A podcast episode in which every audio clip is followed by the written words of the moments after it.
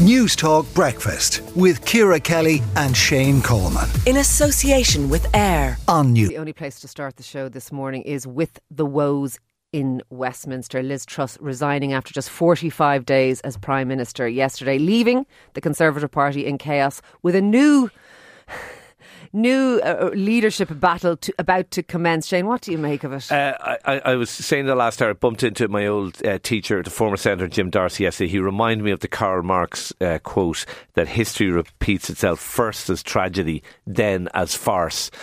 And unfortunately, that is what's happening in the UK. Uh, you know, it's a Britain is a, is an extraordinary democracy, and it's unfortunately become something of a laughing stock. Uh, and the notion that after everything we went through with Boris Johnson, the chaos of those final days, with was it fifty or sixty? I've lost count. Uh, ministers resigning. Forty percent of the, the yeah. Conservative Parliamentary Party voted against him in, in a confidence the, vote. Uh, the notion that he could, he's now the second favourite uh, to to be leader, is extraordinary. And the, the, I mean, the I mean, there's there's more characters in uh, in Downing Street at this stage than Coronation Street. It's it's farcical. The mother of all parliaments uh, has descended into into gombeen politics, and it, it is an unedifying thing to see. But let us know this morning what you think about all of that. What you think about the fallout from Liz Truss going, and what you make of what's going on across the water. Five three one oh six at a cost of thirty cent. Well, let's test the temperature across the water because we're joined uh, by our colleague Kieran Cuddihy, who's uh, presenting the hard shoulder from London. London uh, this week.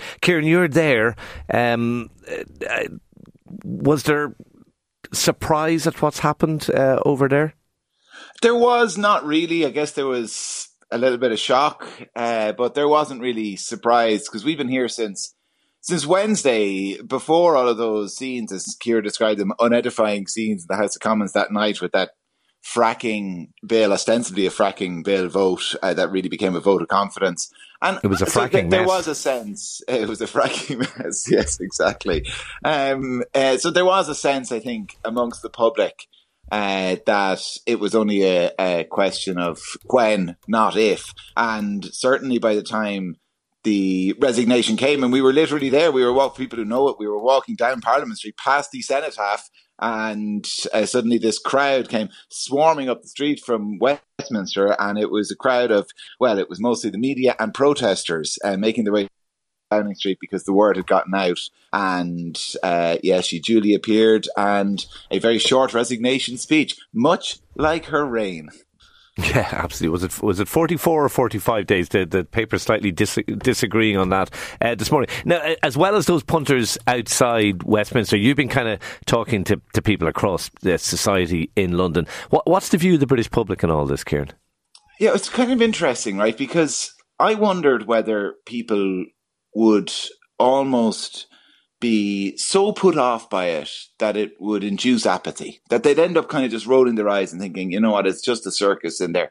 But actually, I mean, beyond kind of the peculiarities of, of Brexit and mini budgets, they're dealing here, people are dealing here with a lot of the same stuff that we're dealing with at home, which is cost of living crisis, which means that it's kind of no longer abstract, the decisions made in Westminster. There's a real tangible uh, a, a, kind of sense of how this impacts me in the pocket. So everybody we spoke to had an opinion. Everybody felt strongly about it. And what was interesting was the most sympathy we could elicit for Liz Truss, the most support we could elicit was was sympathy. It was a little bit of personal sympathy for her situation. Yeah. But nobody, certain now, listen, it's not scientific polling, but we've been speaking to people over a couple of days, as you say, right across the spectrum of society in different parts of London. And nobody thought she was the woman for the job. If maybe they did a few weeks ago, some of the people we spoke to, but yeah. by this week, it was over. Uh, just lastly, uh, Kieran, uh, any clamour uh, among the people you've been talking to for the return of Boris Johnson? Well, that, Shane, that's actually an interesting question because I, I went out of my way to ask people who they think should be prime minister yesterday in and around Westminster and up at King's Cross as well. Uh, different people there. And Boris Johnson's name was not mentioned. Like it was almost like people could not count really? this kind of Churchillian return until it began to get talked about, I suppose, in the corridors of power. The Nadine Dorries and others of this world talking about him. That gets picked up, that gets reported in the media, and suddenly he's back in the public consciousness. He was kind of out of the public consciousness, partly because he was on holidays. So he wasn't even there for any of this mess for the last couple of days. I mean, you know, I think Parliament sits here for like 22 weeks of the year. Plenty of other times he could have gone on holidays. But anyway, he went on holidays this week and uh, he looks to be back. And I guess that's kind of reflected in the bookies. Like when I was asking people, who do you think should be the next Prime Minister? Boris Johnson was north of 20 to 1. By the time I went to bed last night, he was 3 to 1. He was second favourite behind Rishi Sunak. Yeah, extra, it would be extraordinary if he uh, did come back. Uh, Kieran, great to have you on the ground there in Westminster. Uh, our own Kieran Cuddihy uh, there. Thanks indeed for talking to News Talk Breakfast. Now, sticking with this story, I'm joined now by Lord Daniel Moylan, who is a former Boris Johnson advisor and Conservative member of the House of Lords. Good morning to you. You've, you've heard there, Daniel, what morning, we, we were talking about with regard to the potential for Boris Johnson to make a return. Is that something you'd like to see happen? Well, it is something I'd like to see happen, and I didn't want Boris to go in the first place, and um, I think this is the right answer.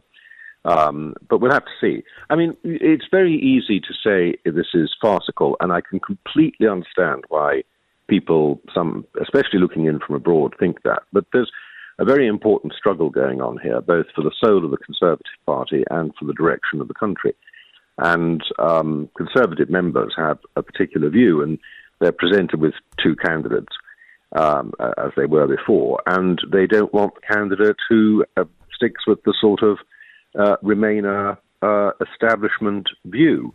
Uh, and if that's Rishi Sunak again, and it goes to the members, he'll likely lose. Well, in fairness, Sunak is, is, a Brexiteer, but uh, if it is, but but let me put this to you: if he supported is... Brexit, but the policies he's offering now are identified very much with the Treasury, with recession, with um, the bond markets and with, um, with the policies of Liz um, Truss did, did nothing closer, good for the bond market. Alignment uh, let, let me ask EU. you though, if it is a battle for the soul of the Conservative Party, and if it was to come down to Sunak versus Johnson, when you think about Johnson's history, forty percent of his own parliamentary party would not support him in a vote of confidence. Um, two devastating by-election results that, that, that where he lost to Labour and to the Lib Dems in a way that, that was never expected in, in what was considered safe seat. The, the Chris Pincher issue, fined for a criminal offence over Partygate. What does that say about the soul of the Conservative Party if Boris is the way they choose to go? Well, it's not. I mean, a lot of those things were, um, in my view, overblown. Of course, he lost by elections. He won an 80 seat majority. And um, parties mid term do tend to lose disastrous by elections, and they normally recover. I mean, not necessarily entirely, but they normally come back to a large extent from that, and I think one has to have a certain good sense about it. Uh, and about the other issues, there was a sustained campaign to make relatively small things into big resigning issues. Um, how can you? you know, but, but, Chris, Pincher, but Daniel, Chris how... Pincher was reappointed by Theresa May after she'd been informed about allegations against him. But if, if and, allegations and, of sexual that, misconduct that are small things, if criminal offences are small things, that does not reflect well yeah, on the integrity no, of the party. This does depend how you look at it.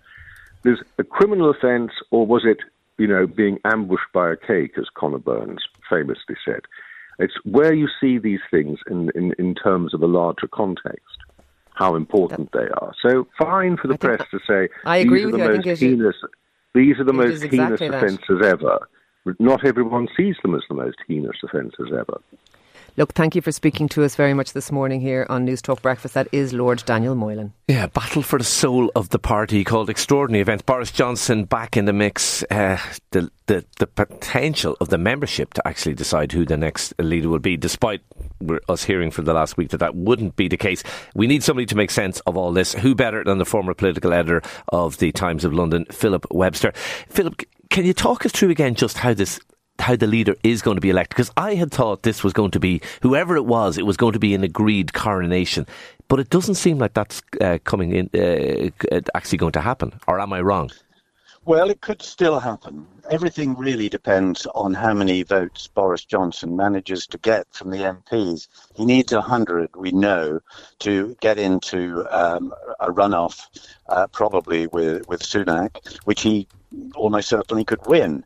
Um, the question is whether he's got 100. But the way it works is that um, a candidate needs 300 votes to stand by 3 o'clock on Monday afternoon. 100, 100 votes. 100 votes, uh, yeah, 100 MPs, yeah, 100 yeah, MPs yeah. To, to stand. Sunak, I would guess, has almost certainly got that hundred up his up his sleeve because he was the leader among the MPs, if you remember last time round. It's not that long ago, of course. Um, no. Penny Mordaunt is seen as somebody who's on her way to getting a hundred. We just don't know about Boris. Anyway, on Monday afternoon, there there will be two left there would be a run if there are three who make it to 100 there can only be three mathematically there would then be a vote. By six o'clock we'd know who the final two were. Now those final two would go to the membership but but but there is going to be another vote and they call that an indicative vote and the mps will then vote between the final two and see who they prefer. It won't be uh, it won't count in that sense. It won't be the, the final, but they will be saying to the party membership, look, we think this is the candidate who is who has the authority to lead this party and to get us through to the next election. Interesting. So they'll be sending out quite a steer uh, to the membership. Uh, but if the other uh, one is Boris Johnson, well, will they go for him again? Because you, you've you've you've kind of almost answered my, my next question. it, it is quite a steer. Uh, it would be quite a steer from the parliamentary party. Are the membership likely to listen to that? Do, do you think if it's Boris, all bets are off?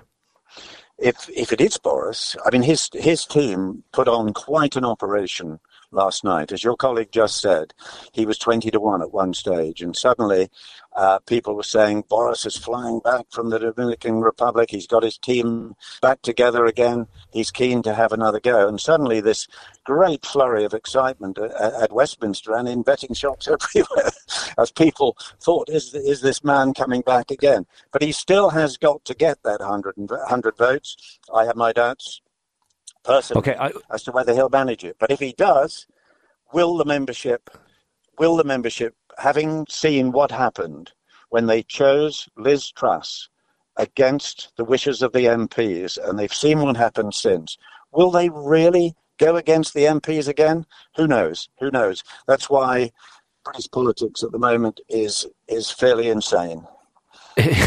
it is absolutely fairly insane. I, I always seem to be asking you about betting when we talk, Philip, and I do know you like a like a flutter. Uh, if you had to put your money, is it is it Rishi Sunak? Do you think? It is. I if if, if you if you force me to spend my last 500 quid today, I would have to go on, on, on Rishi Sunak because I do, I do, I'm certain the MPs believe that he is the man best placed um, to keep the markets quiet, uh, to at least put the party on an even keel. Um, but he's not a runaway favourite by any means. He's a fairly cautious um, favourite with the bookmakers at the moment. Um, but I think uh, that's where my money would go if I had to if I had to bet now. Okay, always good analysis. Uh, Philip Webster, former political editor of the Times of London. Thank you for talking to News Talk Breakfast this morning. News Talk Breakfast with Ciara Kelly and Shane Coleman. In association with AIR. Weekday mornings at 7 on News Talk.